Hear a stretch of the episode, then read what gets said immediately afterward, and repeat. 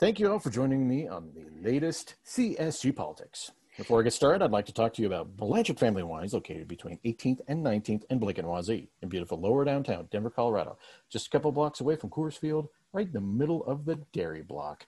Good time right now to support your local business. We have some of the restrictions are being loosened right now, and that helps. But really, they just need you to either go to bfwdenver.com or go down and pick you up a bottle of wine or do the outdoor dining. I mean, they got heated areas there at Blanchard. I do notice, I saw some pictures that some of the restaurants on the Dairy Block have some of those pods going on. So obviously, there's options there for you right now. And I think dining in Denver is at 25%. For the time being, until they can get their incidence rate down a couple hundred for a week. So that obviously is going to affect things. So, but anyway, Blanchett Family Wines, go yourself, get yourself some Cabernet, 2017 Cabernet, my favorite, or you got some Pinot because they are grapes from Sonoma County, California. You know, obviously that's the specialty there, but even more than that, they got partnerships with some Western Slope wineries and Restoration Storm Cellars and a winery in the Elk Mountains of Colorado near Aspen. Basically, anything you want, they are a local business. Please go and give them all the support you can. Like I said there, go to bfwdenver.com where you can also book your virtual wine tastings, which are really, really popular. Once again, they're located between 18th and 19th in Blake and Wazee in beautiful lower downtown Denver, Colorado, just a couple blocks away from Coors Field, right in the middle of the Dairy Block. They are on Facebook and Instagram under Blanchett Family Wines. When you go in, tell them Jeff Morton from CSG Podcast sent you there.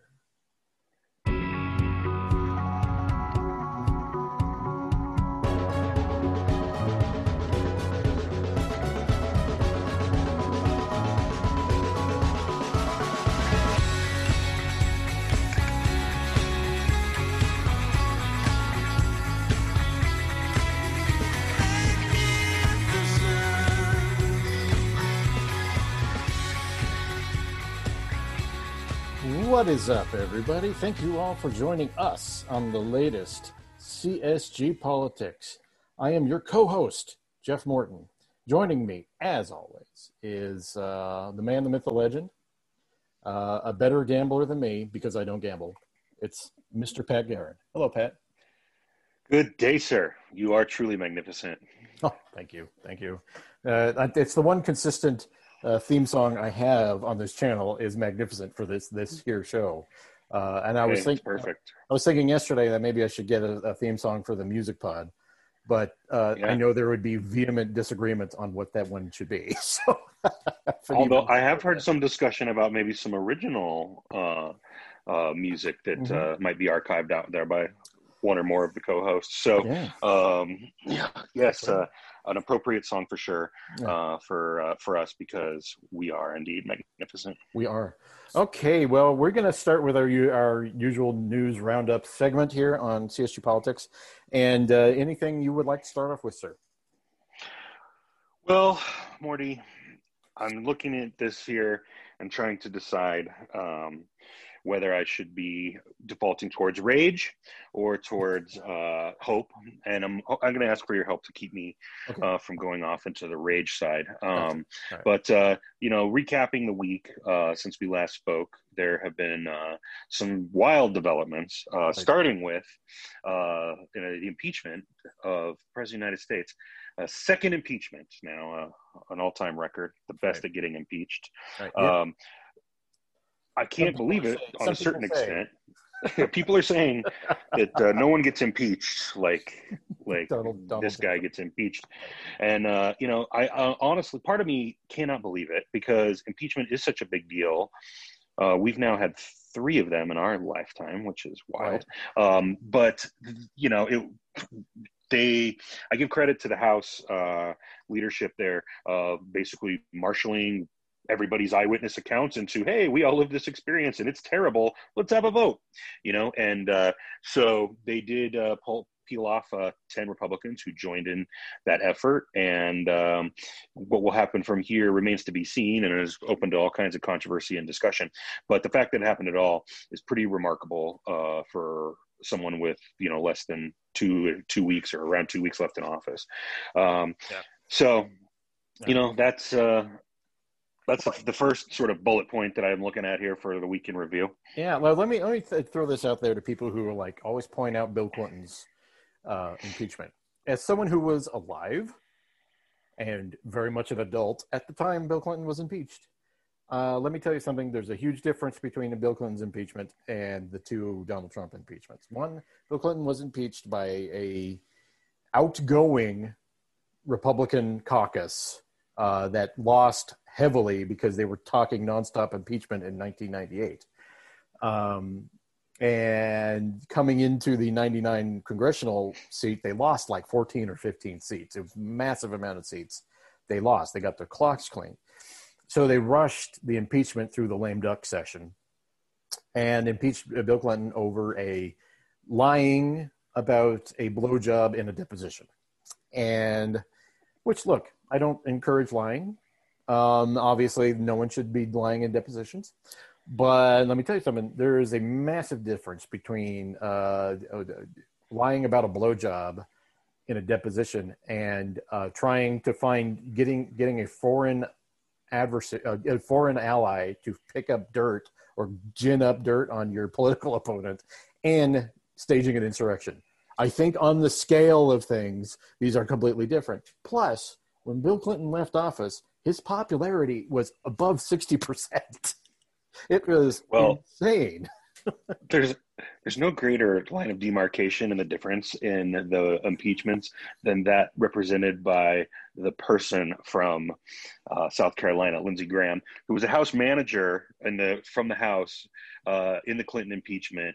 And if you want to just take a walk down hypocrisy lane with Lindsey Graham, there's so much material to dig through. But listen to his indignance about the horror that Bill Clinton perpetrated on the rule of law, and you know, this will turn into, you know, insert your slippery slope argument here. Right. And him and Henry Hyde and Denny Hastert and others of that era were just so befuddled. Newt Gingrich were just so outraged by the behavior of Bill Clinton. At least that's what they would say to the C-SPAN cameras. Right. And now you see Lindsey Graham, you know, talking about how, oh, this is going to ruin the country. You know, this is the worst thing we can do to America. You know, what a disgrace these evil Democrats are. I mean, Lindsey Graham, I don't know how he is able to keep track of the things that outrage him, because there's no moral or political, well, I guess there's political consistency, because it's always just for his own personal benefit in the party. And it's pretty sickening, but the differences in those impeachments are very clear. I know that people that are Trump supporters, I'm sure, you know, feel that these are just politically motivated, which is what I'm asserting that the Clinton impeachment was. I mean, they started investigating him on day one, and it wasn't Whitewater, it wasn't the travel office scandal, it wasn't Vince Foster's murder that got him in trouble. It was that it was uncovered that he had a sexual relationship with an intern, and they decided to ask him about it under oath, and he lied about it. And that is illegal, and maybe it should be noted or censured, or maybe they could have done, you know, this whole Justice Department memo idea of letting him get out of office and then charging him with it. He did ultimately get disbarred. Right. After he left the presidency. But like he said, he did leave with popularity. And also, you know, I think a lot of our views of Bill Clinton, the man, have evolved over time. But he, as a politician, provoked a lot of opposition. He was the first boomer president. He was a Southerner. He was, you know, part of that Democratic Leadership Council that was sort of moving Democrats in a different direction than they'd traditionally been. And the party benefited from that, you know, really up to this day. But he was an imperfect messenger, which made him a perfect target. Donald Trump, on the other hand, is literally doing things that are a violation of his oath. Yes. You know who I blame for the modern era? You know, a lot of people go back to Reagan and Lee Atwater and all the divisive politics of that era, and then you get into you know, what happened with the George H. W. Bush pardoning the Iran-Contra people at the behest of Bill Barr. Old friend. But I blame H. Ross Perot for this. because Perot being in the 92 election has given Republicans license to bitch about every single election where Democrats win, because they to this day say the only reason HW lost is because Ross Perot was in there. And you could make an argument. You can make an argument because he got a sizable part of the Republican electorate, you know? Yeah, and I do make that argument, actually. I mean, that wasn't the only reason, but it was, the math is pretty obvious. But, you know, Republicans have to blame somebody because they don't win elections. You know, they win electoral college votes and then lose, you know, and I understand that's the system. That's how we do it. But the reality is they have an ever-shrinking appeal to the growing electorate, and that they have to mitigate that in different ways. And certainly in Insurrection Week, as more footage and such comes out, we see how that spoon-fed talk is just buried into the soul of a fairly significant minority. Right, and it's created this constantly aggrieved thing. And you've got the president being impeached twice, which is unprecedented and should in itself bar him from public office again, even if they don't vote to convict, which I'm thinking the chances are slim because, you know, Republicans are going to Republican, but it is certainly that itself should like be enough to like say, we cannot have this scourge in our party anymore. And what I'm concerned about mostly is getting this done, the impeachment trial, and getting essential cabinet members approved through the Senate, and this massive stimulus idea from Biden all colliding at the same time in order to get us out of this pandemic, because, you know, stuff for the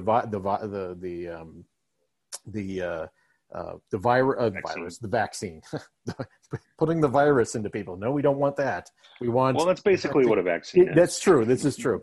So we want that, and you know, Johnson & Johnson's one-shot vaccine is within weeks of approval here, which will be a game changer. So obviously, we need help with all that, but we need to be able to do both, and it's going to be really, really difficult. Well, I mean, but the reality is that Chuck Schumer is going to be running the Senate, and that changes the entire game. I mean, let's not forget about, we are on the precipice, you know, we're under 80 hours away from a new administration being sworn in, even less when people are listening to this. So take joy in that. But that is why we talked about last week, you know, how I was so shocked that Democrats were able to pull off what happened in Georgia. That changed the whole trajectory of governance, at least for the next 2 years. And that is something that I don't think is fully sunk in. It's for me, and it seems like even like what you're saying right now, Morty, that like that is a calculation that is so critical, you know. And are there going to be things that don't work, you know, out because Joe Manchin or some other kind of obstruction happens along the way? No doubt about it. But you know, the opportunity to have control of the Senate, to set the agenda, to decide what things get brought to the floor. I mean, the House passed that CARES Act last year in, you know, April or so, and it just languished, you know, and there's numerous bills that would just languish and would just never be brought up for a vote. And they would pass if they were brought up for a vote. Right. And so the calculation there is going to be totally different. And, you know, the other news of the week, I think on a happier note that from last week that I just wanted to touch on was the national address to the nation by Joe Biden, laying out his economic plan that you alluded to there with not only the stimulus, but his 100-day plan to get 100 million Americans vaccinated. Bold goals.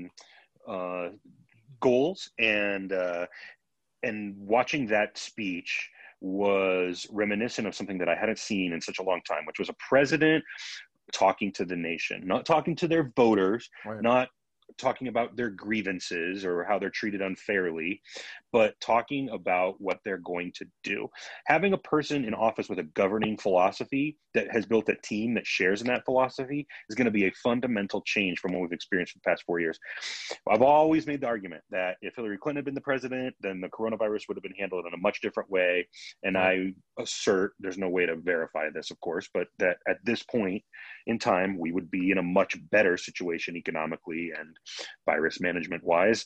And I think that we're going to have the opportunity to see that stark difference once we have a person in office who truly understands how government works, has a philosophy of what the role of government is. Right. And when they start getting involved in ensuring that their targets for vaccine distribution are met, then they will pull out all the stops in order to make that happen, whether that means involving the National Guard, whether that means enlisting, massive facilities like sporting arenas and things like that. There will be somebody who's paying attention to it. Donald Trump hasn't mentioned coronavirus in like 40 some days. And when doing so, it was all grievance related anyway.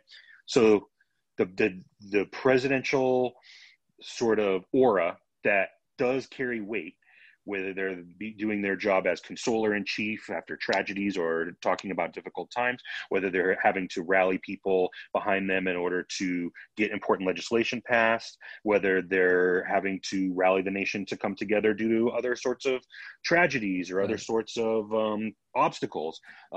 We have not had that, and we've forgotten what it's like. And so the split screen between January 6th and 100 days into the Biden administration are going to be stark. Absolutely. And what was good to me was seeing, being reminded how normal a president can be. And because we've been living with announcement and proclamation via tweet, and then getting grievance-laden campaign stops, basically, is how he would communicate. He needed the adulation of his grievance-based base to sustain him. So all we got was this for the last 4 years, and then suddenly Biden comes out and he gives this, like right after the insurrection happened, he had a speech. Kind of brought the temperature down a little, right?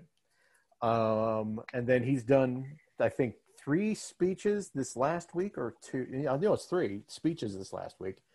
Very normal. Very not condescending to the American people. Very like, this is what I'm going to do. This is what I'm typical presidential boilerplate. I would never been so happy to get presidential boilerplate in my life as I had the last week, because it was the sense of normalcy again. And a lot of it is like one of the, we had to bring up Bill Clinton again, but one of Bill Clinton's great aspects was he was very good at feeling your pain, right? That was his thing. He was was able to put out that he was very empathetic. I think whether he genuinely was or not, I think Biden is genuinely an empathetic person. And right now, while our economy is being ravaged, while the virus is costing 400,000 lives, all of that, you need a guy who can feel your pain with a lack of a better word. That's a direct quote from Bill Clinton, I think. Yes. Feel your pain. Yes, there's no doubt about that. That's a great point, Morty. And it really posits the question, like, if Twitter had decided, or Trump decided not to be on Twitter once he took office, and it was maybe engaged with more in the Obama way, where they tweeted from POTUS and White House, and it was typically staffers and people from the press shop running that, that a lot of this incendiary sort of talk would have gotten filtered and not just dumped into the, sort of ravenous laps of the so-called economically oppressed, aggrieved base that he has. And, basically most presidents, again, those presidents that follow the general decorum of the office, would do that by default. I think you're going to see Joe Biden engaging with Twitter in a much different way and likely never getting banned from it. But had Trump done so, these last few weeks, there's still wild stories coming out of the White House that, through the normal leaks to Maggie Haberman and, others in the news media that are plugged in there. But so many times what the staffers would be doing, or the messaging that would be coming out of the White House, was immediately contradicted by a tweet sent out by the president. And had that not been a factor going all the way back to his, start in office, I think he probably would have had a more successful presidency, and maybe that would have even been a difference in him getting reelected. So who knows? I'm curious to see how. Because the more news stories come out about the attempted insurrection, the more harrowing it becomes, and the more you understand that things were closer to getting really messed up than we thought at that day. And the more that comes out, you're like, we're going to need something like major to bring this country together. I was thinking about, my boy, Tim Miller, he did a kind of a recitation of what the MyPillow jackass who went to the White House yesterday and what he was wanting to accomplish because he watched this fucking Facebook video where the guy talked about it afterwards. And it was like batshit crazy. And it's nice to not have, and it will be nice to not have that element infiltrating the White House anymore, because there's no reason this moron, this former crackhead should have anywhere within like 100 yards of this or 100 miles of this White House. Make the fringe again is what you're saying, Morty. Right. Yes. I mean, all presidents in one way or another interacted with people that you would maybe feel weren't appropriate to be in the inner circle or have the ear of the president. Right. Whether it's their earlier relationships with certain people or advisors that were controversial or whatever, but the nut jobs that have been through the Oval Office, from Diamond and Silk to MyPillow guy, and the influence that they somehow end up having, they're riding on Air Force One, they're going to these rallies, they're doing these sorts of things, and they have the ear of the president. Well, well-meaning Republicans that, have a history of working in government and have a history of like helping to build the brand and the governing philosophy of the party are just shunned. There's a reason why nothing got accomplished and why things that should have been paid attention to weren't. And so, I think that you mentioned, there's got to be something to bring the country together. Right. I don't know what that is. I don't know if that's possible, but I think my old line here that I repeat all the time of making politics boring again will suck some of the oxygen out of that public square sort of adversarial arguments. Now, there's always going to be the government's now, we're going to have all these deficit hawks and debt warnings and all this that are disingenuous based upon what's happened recently. Yeah. But, not having to talk every single day about the latest crazy thing that happened in the White House is going to deprive a lot of this sort of fringe people from the space to interact with the political sort of normies, and I think that is going to be a step in the right direction. Now, of course, the 2022 election is going to be underway at 12:30 p.m. on January 20th, and the 2024 election as well. And those things are going to be going on. But I think that there's a discipline that I've seen thus far out of the transition that will carry over to the administration that will, again, kind of starve that appetite and bring the rhetoric down.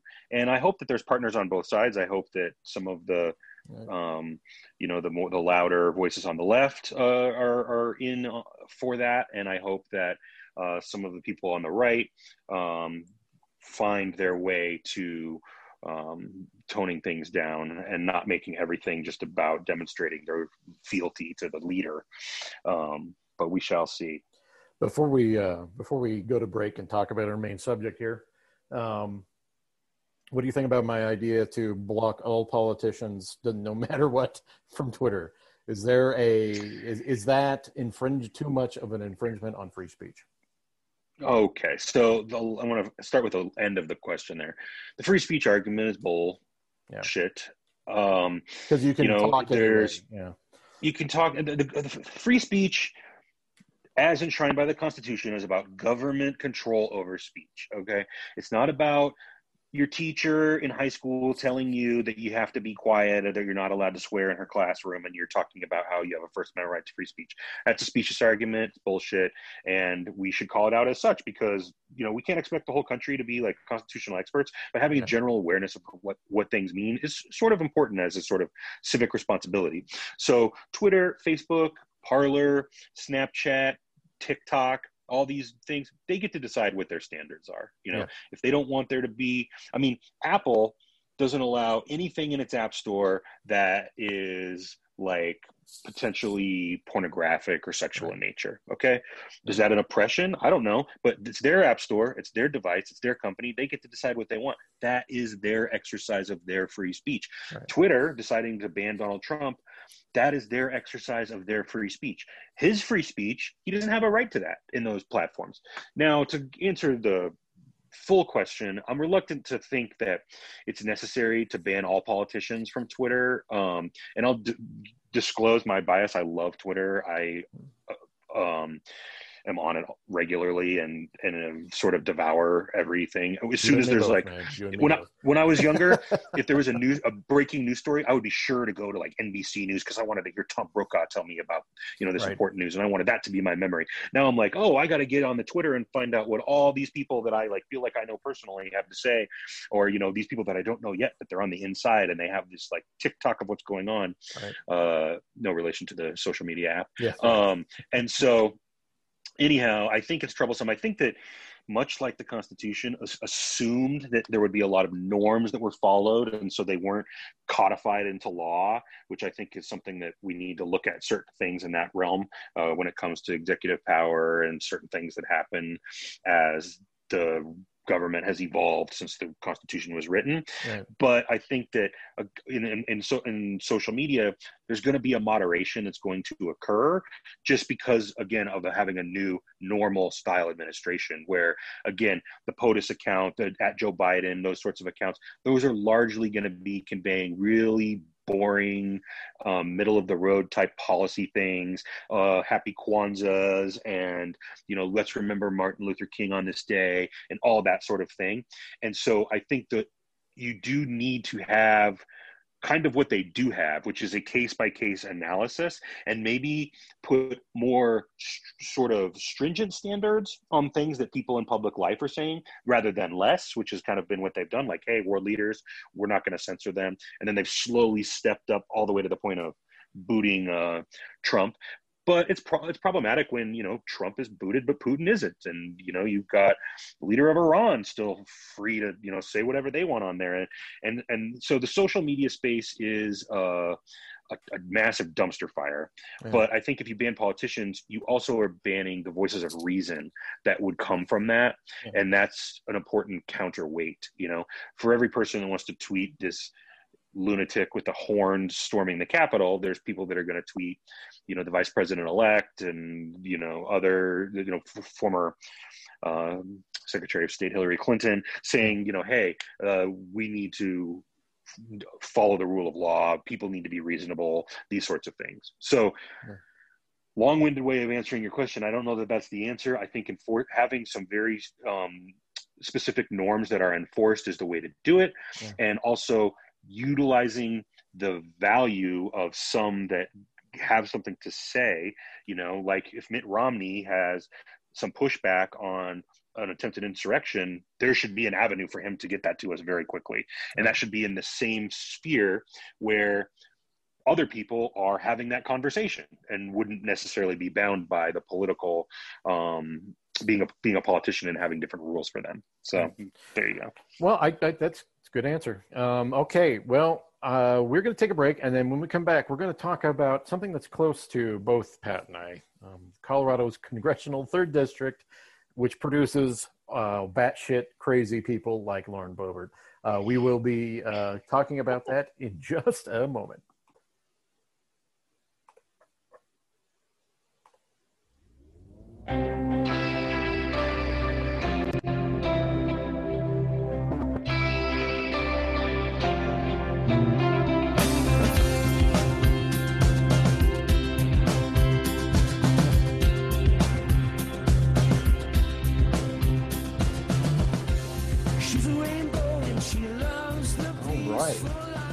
We are back from break.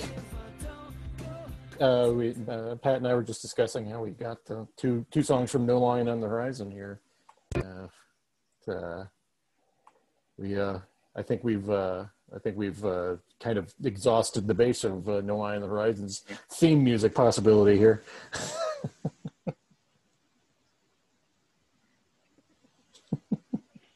So, okay, sir.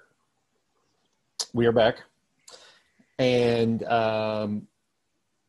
both you and I have experience with a certain congressional district, because we both spent some portion of our lives on the Western Slope. All right, had some technical difficulties there, folks, but we are back.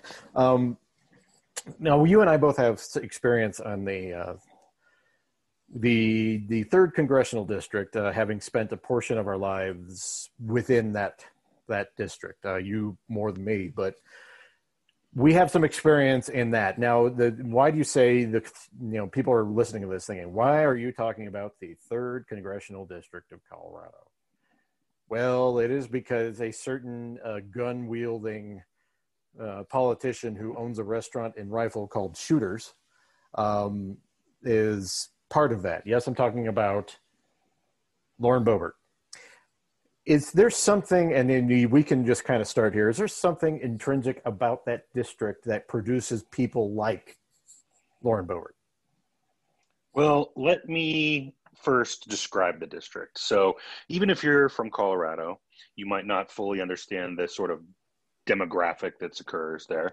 And if you're not from Colorado, you're baffled at how Colorado, the state that voted for Barack Obama 2 times, who is like formerly a purple state, now clearly a blue state, could be sending people like this to Congress. And the reason is because the 3rd Congressional District of Colorado, which I believe is, if not the largest, then one of the largest congressional districts in the country as far as land area, yeah, which we know from our Republican friends that land votes. What it is it's this district where if you look at the rectangular shape of Colorado, basically the entire like left-hand side or the western side and is that district. And then it even sort of meanders over to cover some of the south in southeasternish part of the state. And so you go from the northwest corner of Colorado, which is rural, which is farmland, but then it starts encompassing like Steamboat Springs, which is a sort of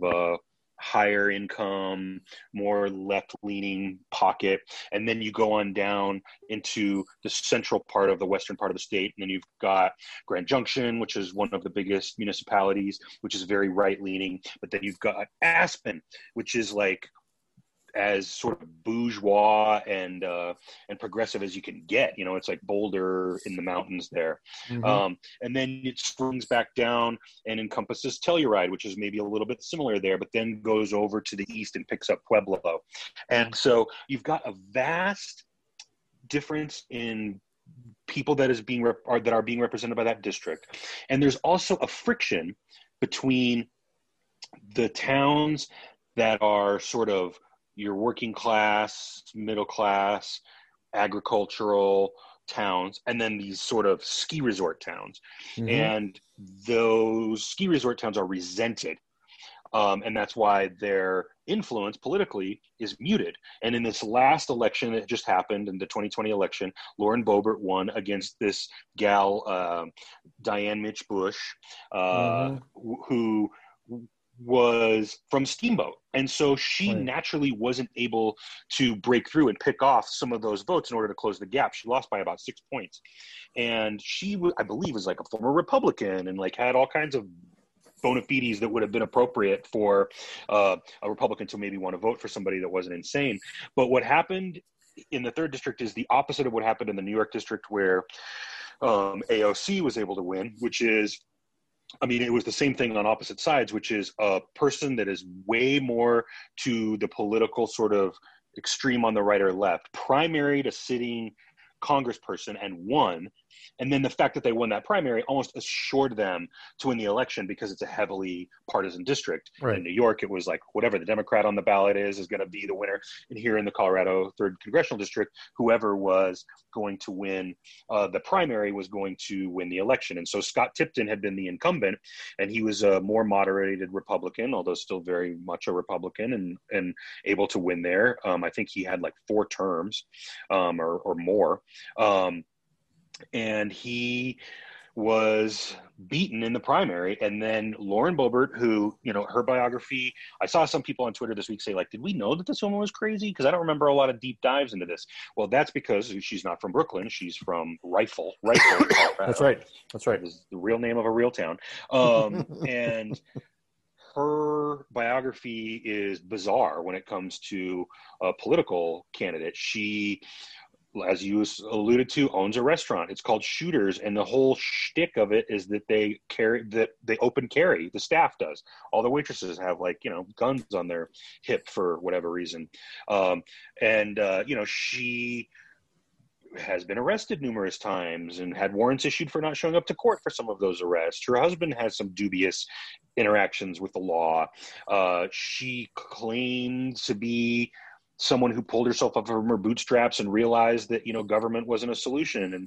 And that story sort of has fallen apart a little bit as people have looked into her past and how that looks. She got her GED like earlier in the year in 2020, ostensibly as a reason, you know, because she was going to be running for office. Right. And so none of those things necessarily are disqualifying of a person from being an appropriate person to represent a congressional district, but her views are more in line with the loudmouth, brash right that has taken, that we've been talking about for a long time.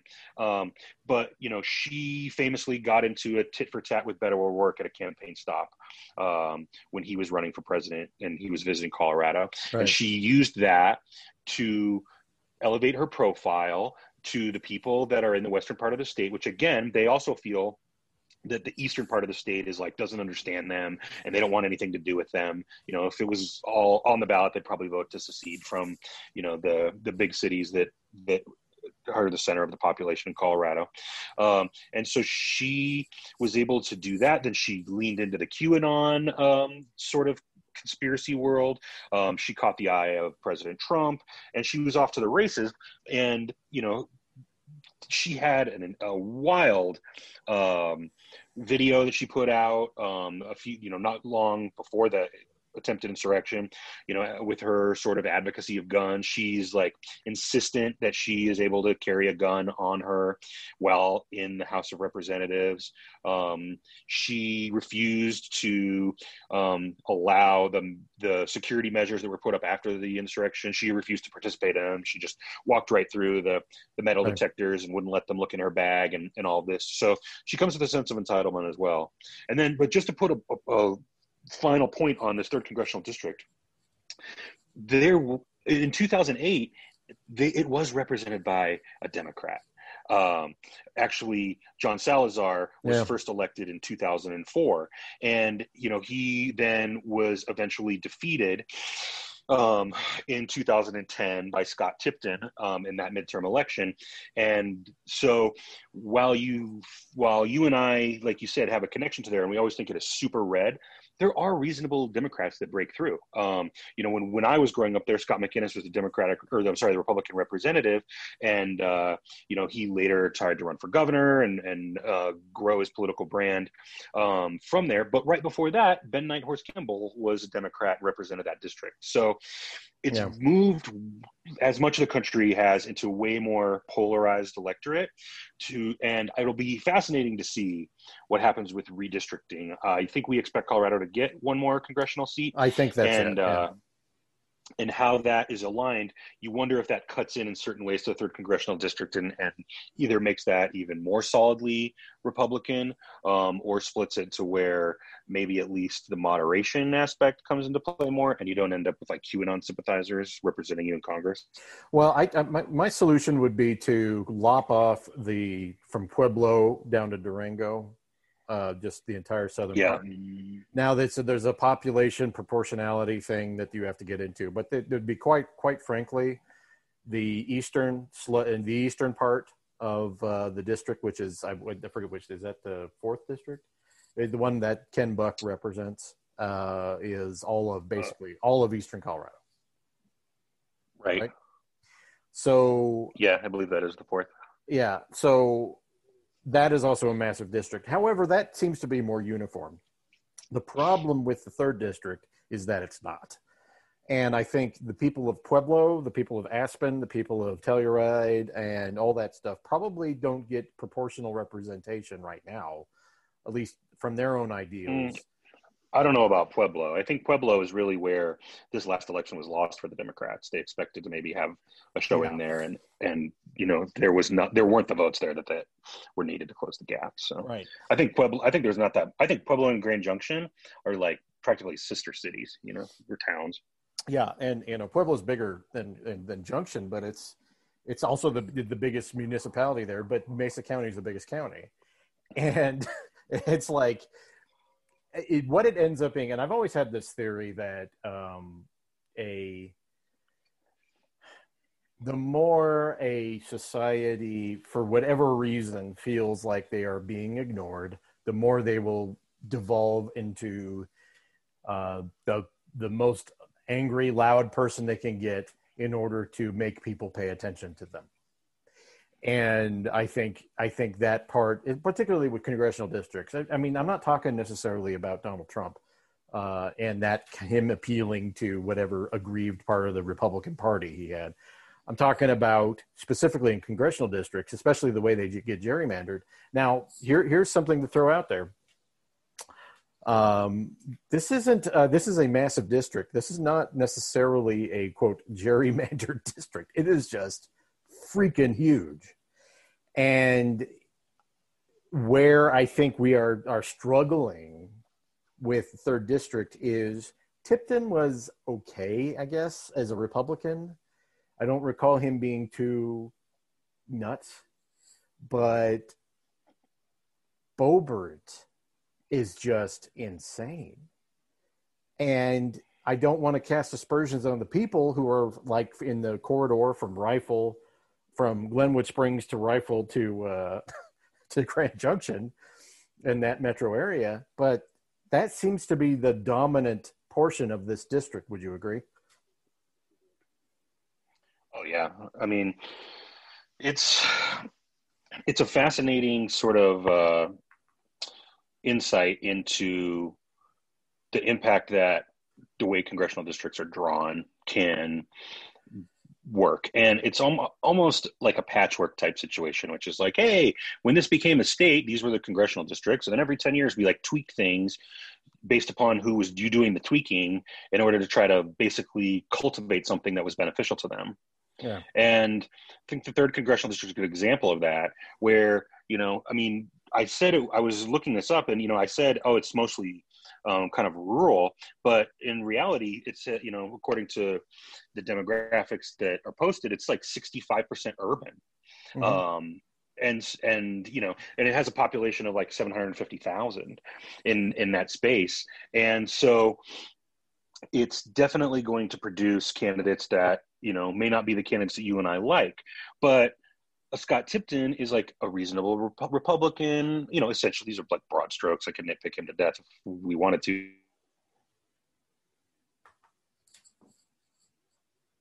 That are relevant to discussion and hopefully lead to like compromise things that are for the good of all. And so that, I'm, you know, happy to concede that red district in order for that to be the case, as long as the people that come from it are people of like reasonable mind and that aren't sort of inclined to, you know, appeal to our worst sort of shadows. And I think that that's what, having grown up there, I know that those people that are you know, are gladly voting for someone like Lauren Boebert are doing so, you know, with a middle finger extended to the quote unquote establishment or to the big city guys or whatever. And that mentality has just bastardized itself into the point where it's like, has to be people that are like sympathetic to the overthrow of the Capitol. And therein lies the real sort of fear that I have with her. And then, you know, some of the other fringe candidates like Marjorie Taylor Greene out of Georgia, right. Places like that, you know, they're one of 438 representatives in general. If they're just a little bit kind of nutty or a little bit kind of extreme, they'll be moderated out by just the sheer numbers of the House. But with the Twitter, with the sort of MAGA army, their voice gets elevated, and it then has an effect on them to continue to feed that beast, which is dangerous. You know, I even in circa 1990, let's pick a date, 1996, Scott McInnes comes out there to Central High School in Grand Junction, has a what I would see is a poorly conceived discussion with the denizens of the of Central High School, in which a Chinese exchange student berated him for for a while, which is something that I'll vividly remember. And a certain Pat Guerin got into it with Scott McInnes. But one of my takeaways, I was a member of the media at that time, Morty. Yes, you were. One of my takeaways from him, even back then, is the constantly aggrieved, we're being ignored by Denver aspect of this situation of Grand Junction, where no one ever pays attention to us. Why no one ever pays attention to us? Which is, I'm sure this is 100% true, because it's 250 miles away, and the population center is of the I-25 corridor is what, 70% of the state, population. Yeah. So obviously it's a natural thing, but it was entrenched even back then.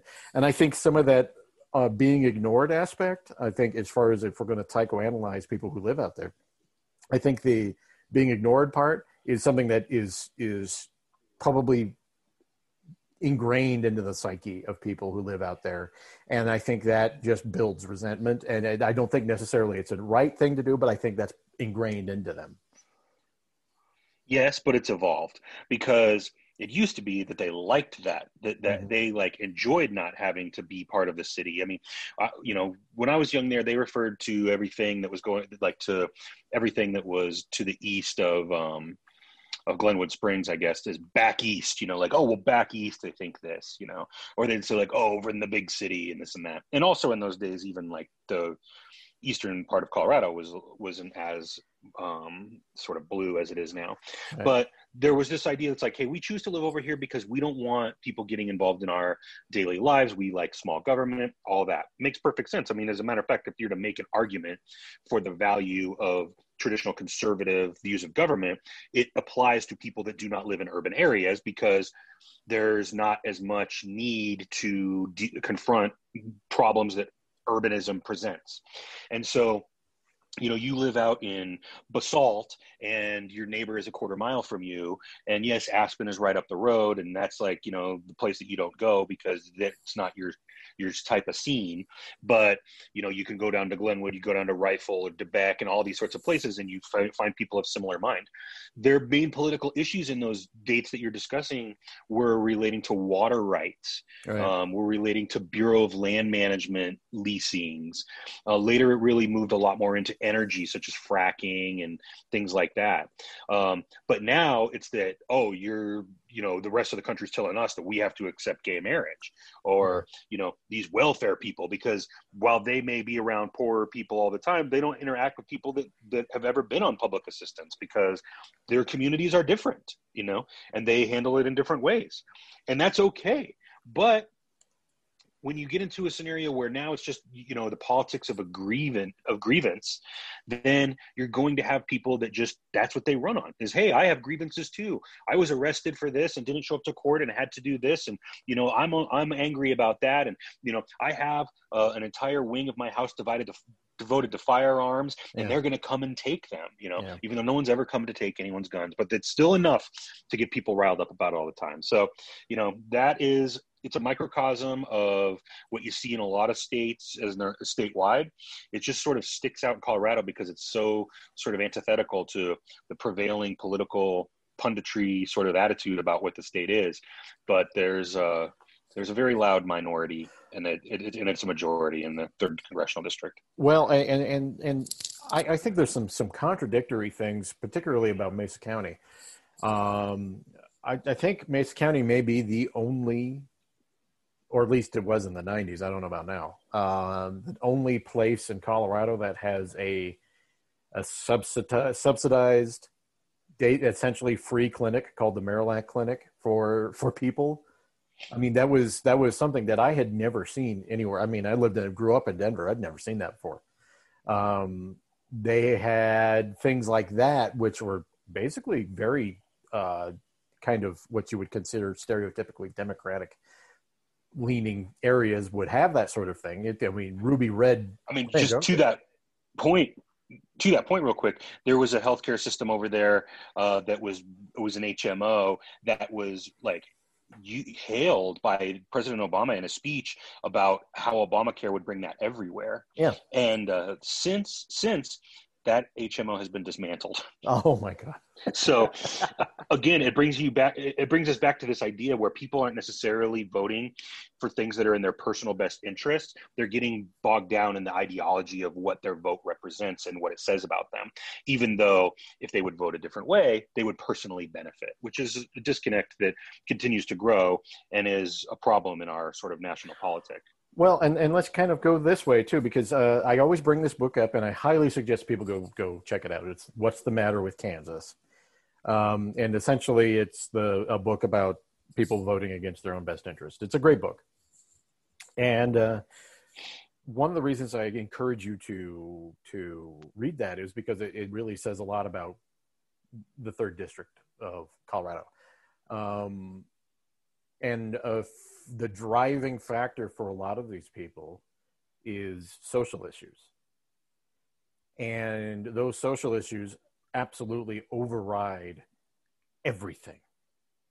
And it's putting all the resentment against the Eastern Slope aside, there is this cultural thing that I've always been convinced that it derives from the fact that Grand Junction specifically is in a hole.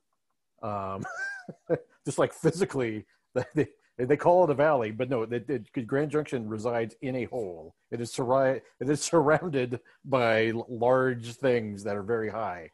And I think this part of it creates this us against them thing, and then it becomes these social things like abortion, anything regarding or even remotely LGBTQ equality. All of that stuff gets lumped in together and it becomes the overriding thing that supersedes. I maybe should be voting for a Democrat because they want to lift me out of poverty right now. All the, citizens of Clifton, Colorado or something like that, living in a certain way. So maybe this is just a continuation of what we were seeing even back in the mid 2000s. Yeah, well, I mean, and even farther back, what it shows me is that a lot of the sort of like culture wars and that started back, or at least were elevated with the Contract with America and all this kind of stuff, oh, yeah, with the rise of the Christian conservatism in the early 90s, early to mid 90s, that took hold in some places better than others and sustained itself longer in certain places than others. Like, let's not forget the state of Colorado passed Amendment 2 in 1992, I think it was, which is essentially stripped gay people from protections of discrimination, essentially saying if you're fired because you're gay, then that's okay. And that was voted into the state constitution until ultimately invalidated by the Supreme Court. But at the time, even the Democratic governor, Roy Romer, defended it as not something that he agreed with, but he agreed with that the voters had spoken. And so once then the Supreme Court comes in and knocks that down, then the voters feel aggrieved. Once these other sorts of things start happening that, I'm sure there are plenty of people in some of these towns in the 3rd District that have never knowingly interacted with a gay person, And so as a result, it's easier for them to sort of caricature them and make them something that's evil and, lean into the sort of misreading of the Bible in order to validate what they say. And then they're surrounded by people around them that agree. And they go to churches to say that same thing. And that becomes like part of the thing that the big city's trying to impose upon them.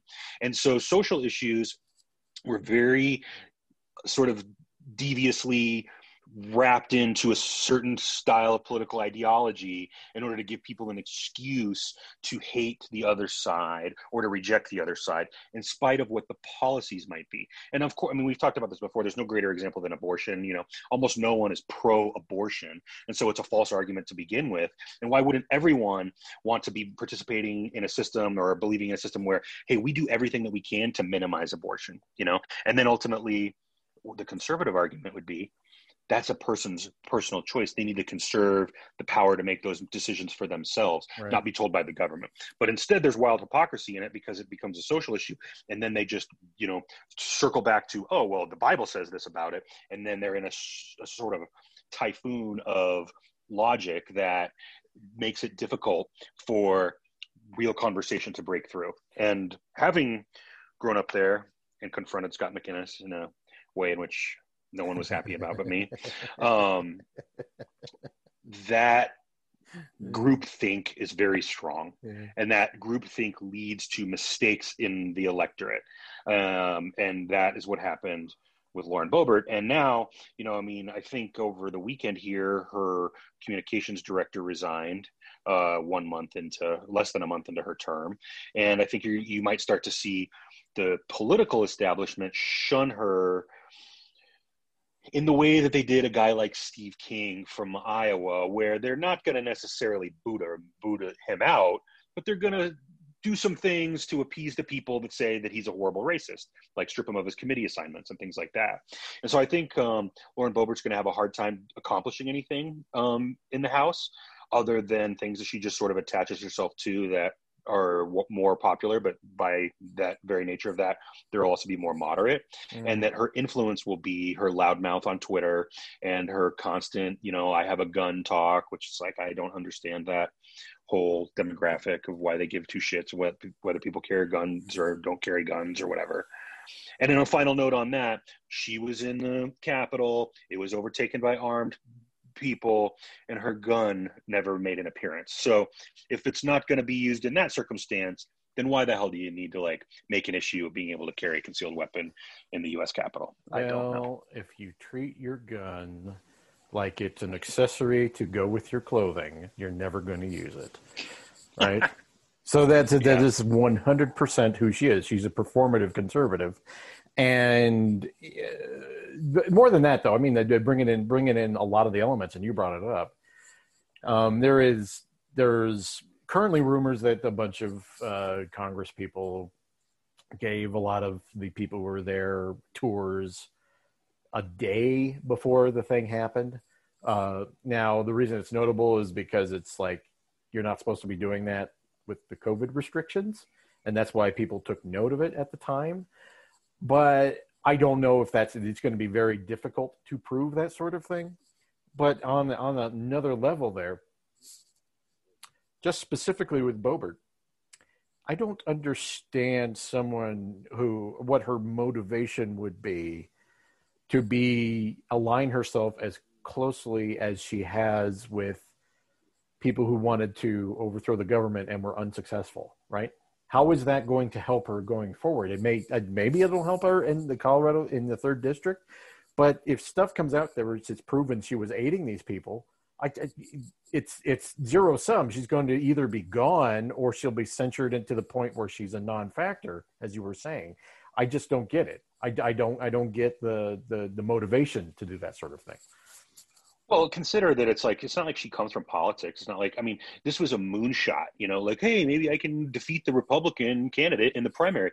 And then she does, and no one could believe it. And then she gets elected to the Congress, and it's like beyond even her own wildest dreams, I would assume. Right. And so it's not like she's going to try to moderate so she can run for Senate someday, or, you know, she's going to be like a Michelle Bachmann type character who basically says outrageous things, gets all kinds of hits on Fox News and OWN and Newsmax and, you know, Breitbart and all these sorts of things. And she'll have that audience, and I'm sure she'll parlay it into financial gain for herself in various ways.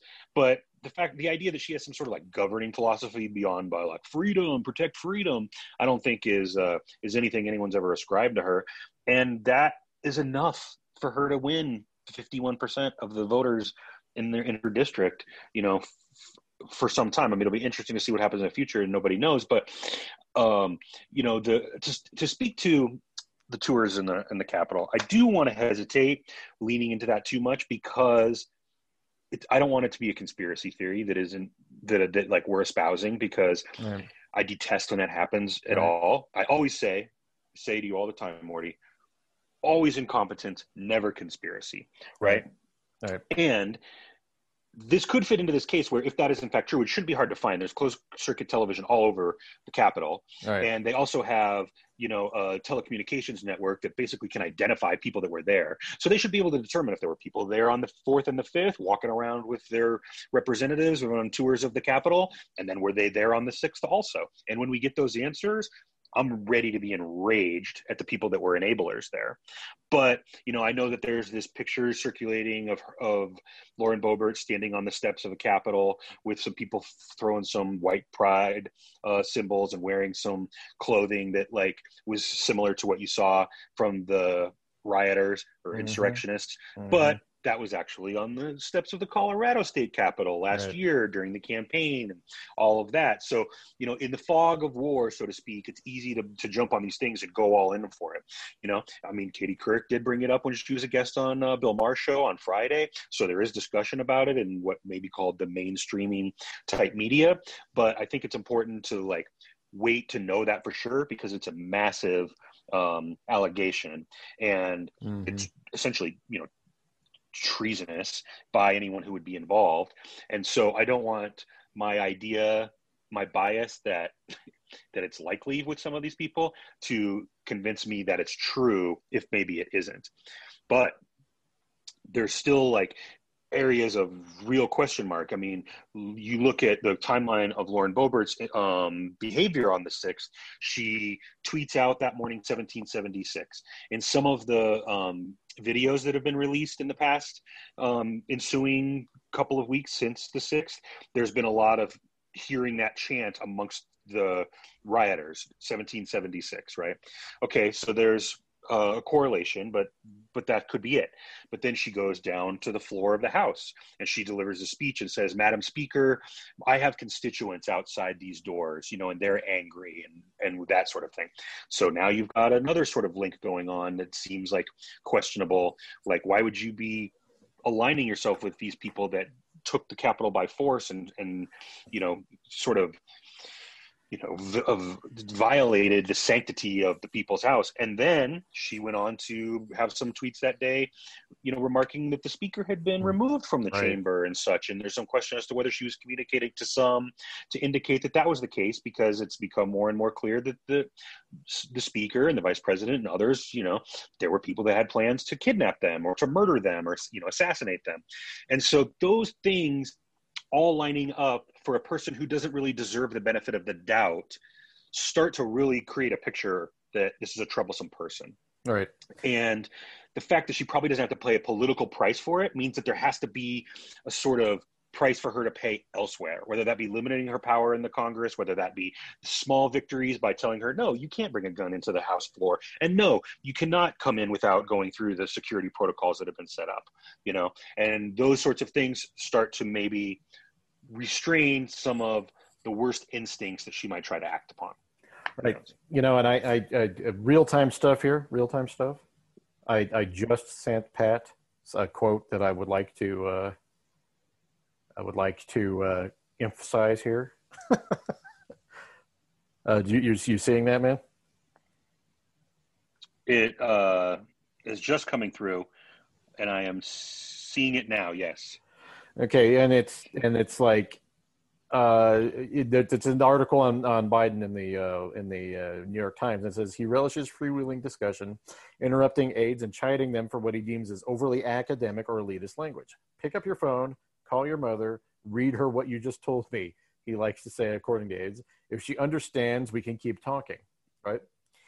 I think there is an aspect to the electorate that self segregates, and there is no bigger example of that than the discourse. I'm not saying Twitter is responsible. I'm saying the discourse on Twitter becomes either your haughty, appear haughty, what was it, overeducated, you're talking down to me stuff, or it is like your salt of the earth. I don't understand anything.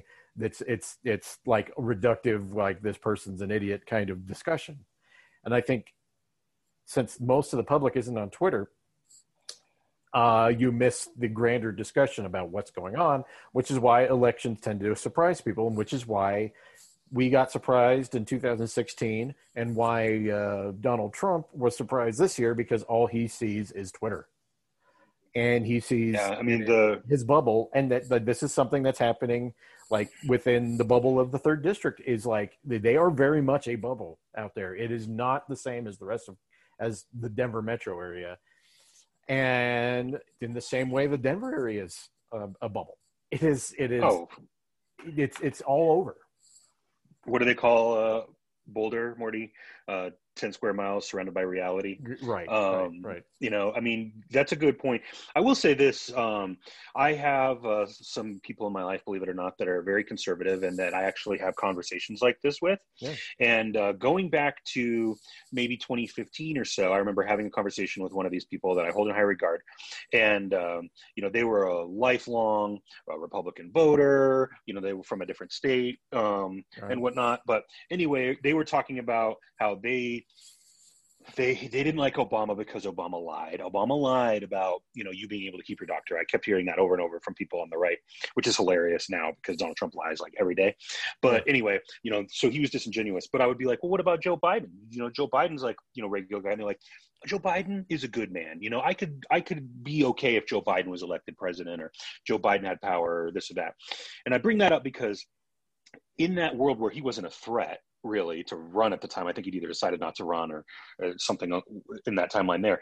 They were able to concede that, like, hey, this is a regular guy who has been in politics for a long time, but he's a Catholic, and I'm a Catholic, not me, but this person.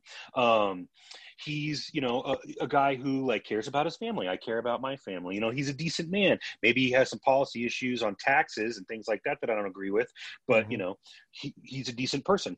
And I think that him being in office and demonstrating that to people will be enough to hit 10% of the people in the 3rd Congressional District and have a look at the people that they choose to run or vote for in their congressional elections. And maybe in 2022, they see like, hey, this Democrat that's running in this district would be a Democrat in a Biden Democratic Party. And that's not as scary to me as an Obama Democratic Party. And this Lauren Boebert is antithetical to my values as a American. And so I'm not going to vote for her. And it only is going to take reaching 10% of those people in some of these districts. And so, you know, we always like to go out on a high note, Morty, you know, that's, I'm famous for that. Right. So therein lies the hope that a more moderating candidate, the type of candidate or leader rather now that can win Georgia, that can win Arizona, the Florida of the West, as I call it, that person has the ability to connect with people in certain ways that all the Ivy Leaguers and the elitists and the Wall Street people that have found their way into government turn them off so much as a result of their sort of elitism. And I think that quote that you just sent over from the Times article, you know, is like an insight into how Joe Biden thinks. This isn't about like policy and nerding and wonky type of thing, which Obama was always criticized for, that sort of elitism.